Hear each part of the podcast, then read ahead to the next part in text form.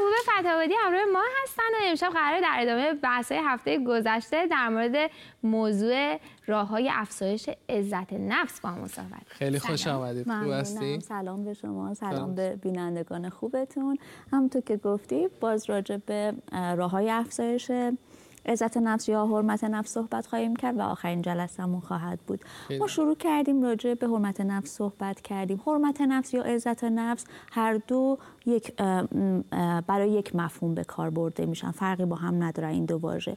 مدل انگلیسیش هم self-esteem ه ما تفاوتش رو در برنامه دو برنامه قبل گفتیم با اعتماد به نفس که معادل self-confidence است. نشونه های حرمت نفس پایین رو گفتیم.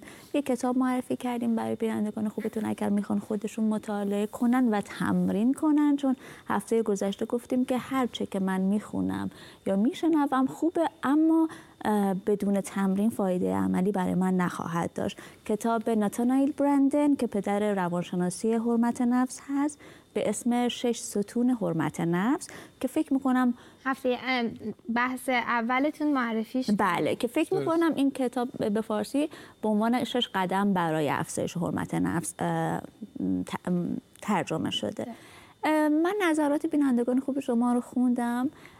ولی چون متاسفانه در صفحه اجتماعی اونقدر فعال نیستم خواهش می‌کنم که سوالاتشون رو به صورت ایمیل برای من بفرستن. همون که تو گذشته فرستادم. من معمولا بیشتر از دو هفته طول نمی‌کشه. حتما پاسخ خواهم داد به سوالاتشون. خیلی عالی. خب، بریم خب، سراغ بحث این راه های افزایش بله.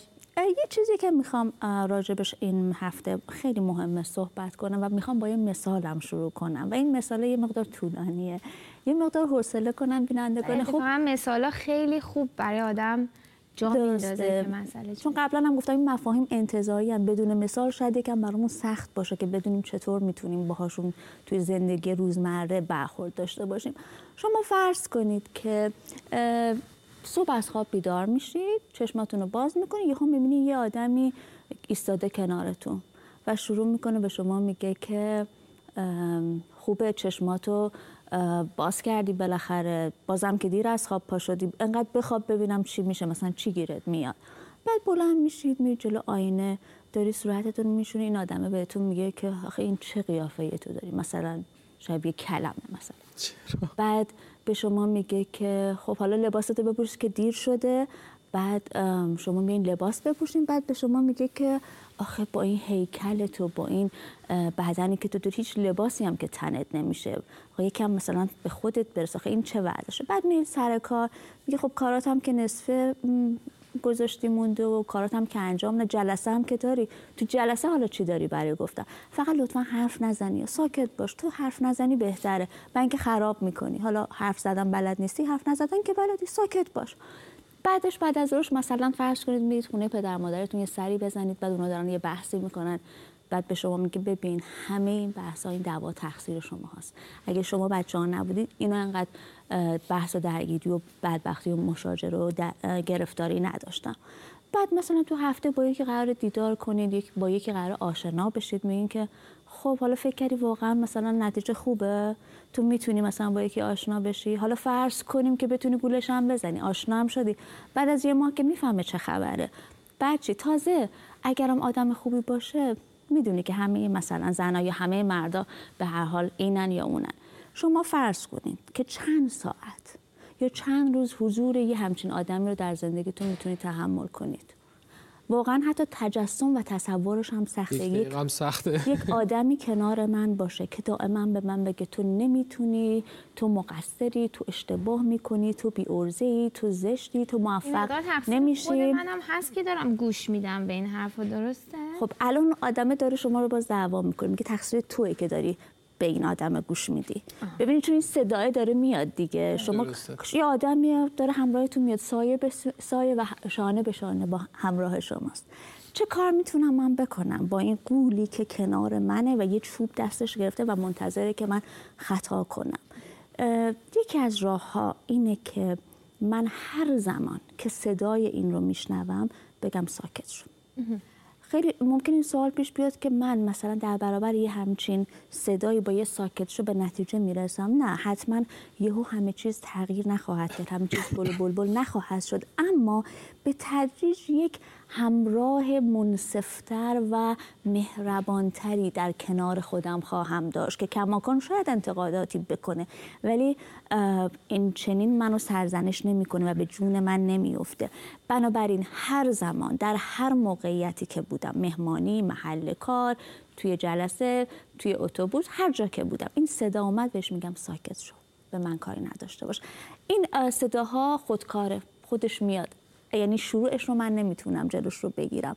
ولی می‌تونم پارازیت بندازم و هی وقفه ایجاد کنم در واقع میشه همون تمرینی که شما گفتید دقیقاً یعنی دقیقا. فقط به کتاب خوندن و مطالعه کردن نیست. تمرینی که باید انجام بدیم تا به اونجا برسیم. دقیقاً. آدم یادش بیفته.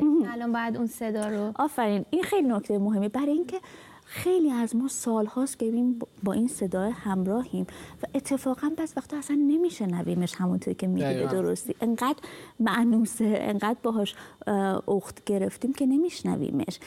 و توی این سر از موقعیت ها می‌بینم که فقط حالم بد میشه. یهو استرس می‌گیرم یهو دچار استراب میشم میترسم. این همون صدا است. منتها من انقدر باهاش عجین شدم و انقدر باهاش نزدیک شدم که متوجهش نیستم.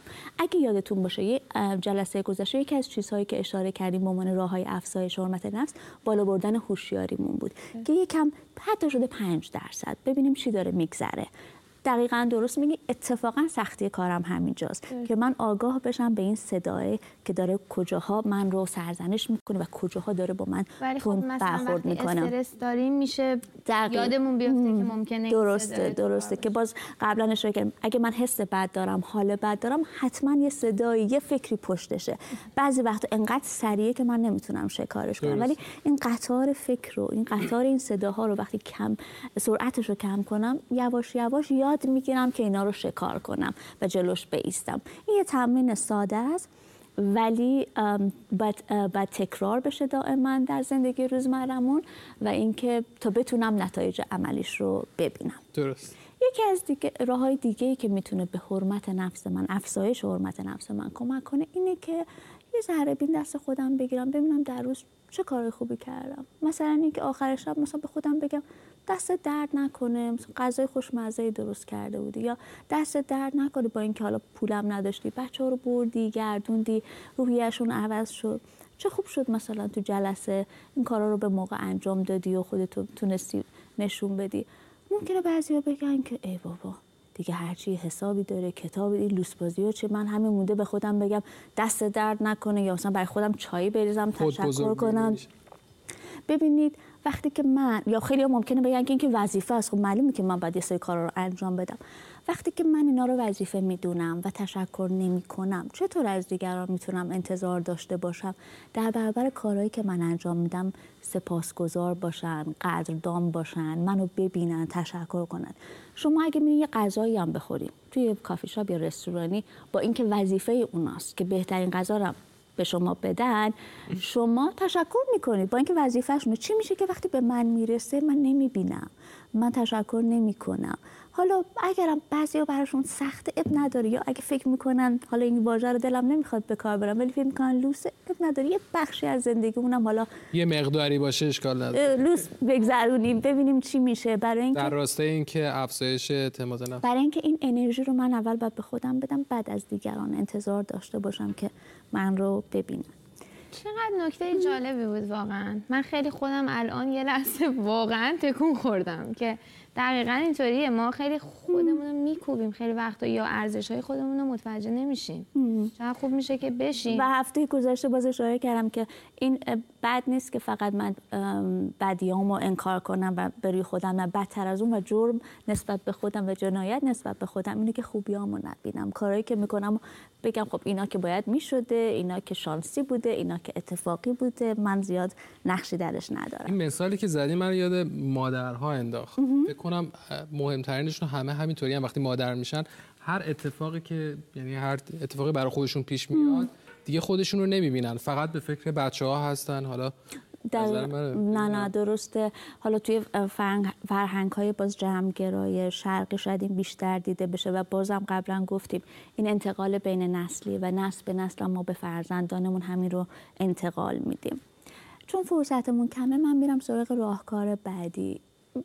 به نام جرأتمندی و جرأت ورزی به چه معنیه؟ به این معنی که اگه من یه جایی فشاری رو میاد احساس بدی می‌کنم برای انجام دادن کاری که دیگران از من خواستم بتونم بگم نه من نمی‌تونم این کار رو انجام بدم.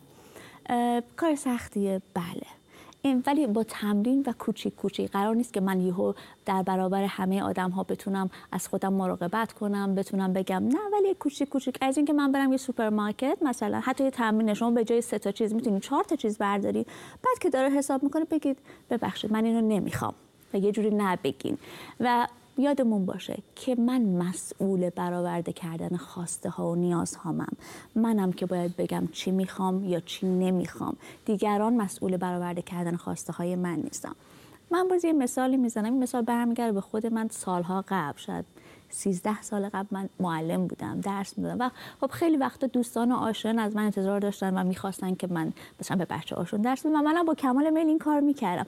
ولی واقعا بعضی وقتا خیلی خیلی به من فشار میومد و من نمی‌تونستم این کار ولی با سختی نه نمی‌تونستم بگم و می‌رفتم. یه روز با خودم گفتم که تو دلت میاد به یه کسی انقدر فشار بیاری ببینی که نمی‌تونه وقت نداره فرصت نداره ولی مجبورش کنی که مثلا از این سر شهر بره اون سر شهر. این کارو برای یک دیگه. دیدم واقعا نه دلم نمیاد با یک آدم دیگه اینطور برخورد کنم. چی میشه که پس به خودم انقدر فشار میارم؟ از اونجا بود که شروع کردم به تمرین کردن اینکه بتونم در این حال که محترمانه و معدبانه صحبت می‌کنم بتونم بگم که نه این کار رو نمیشه کرد. و در ضمن این صداقت من رو با خودم و با دیگرانم نشون میده. یعنی اینکه من چیزی رو که نمی‌خوام و نمی‌تونم تحمل کنم و در واقع نقش بازی نمی‌کنم و به دیگران هم پیامم رو مستقیم و درست ایفا می‌کنم. در مورد جرأتمندی خودش یه مهارت مفصل صحبت می‌کنیم ولی همین تمرینات کوچیک کوچیک باز می‌تونه به من کمک کنه. یه بحث دیگه ما مسئولیت پذیریه. که من کوتاه اینم میگم هر آنچه که برای من اتفاق افتاده در گذشته در گذشته است. کاش می‌شد برم یقه گذشته رو بگیرم ولی نمیشه. من الان در این سن بالغ هستم و خودم مسئولیت هر عمل و هر رفتارم رو بر عهده دارم. بنابراین باید مسئولانه رفتار کنم مسئولانه انتخاب کنم و به مرور می‌بینم که حس بهتری دارم. برای اینکه احساس انتخاب حس کنترل بیشتری به من میده. بازم از چیزای کوچیک کوچیک می‌تونم شروع کنم. اینکه چه چیزی رو می‌خوام انتخاب کنم چه چیزی رو نمی‌خوام انتخاب کنم و خودم این دست و پای شکسته ای که قبلا شکسته رو دیگه مسئول ترمیم کردنش باشم و بخوام ازش مراقبت هم مواظبت ممنون. کنم فکر کنم همه این مواردی که شما گفتین یه جورایی مثل سلسله وار به هم دیگه مرتبطن. یعنی ولی مهمترین نکته اینه که به غیر از اینکه در موردش مطالعه می‌کنیم و می‌خونیم خوبه که تمرین کنیم و خود قدر خودمون رو بیشتر بدونیم نه؟ درست درسته همینطوره. و اینکه خیلی مبحث باز جزئیات بیشتری داره خیلی که هم ممنون. متاسفانه فرصت تمومش ولی به هر حال هفته بعد. این تمرین رو. انجام بده حتما نتیجه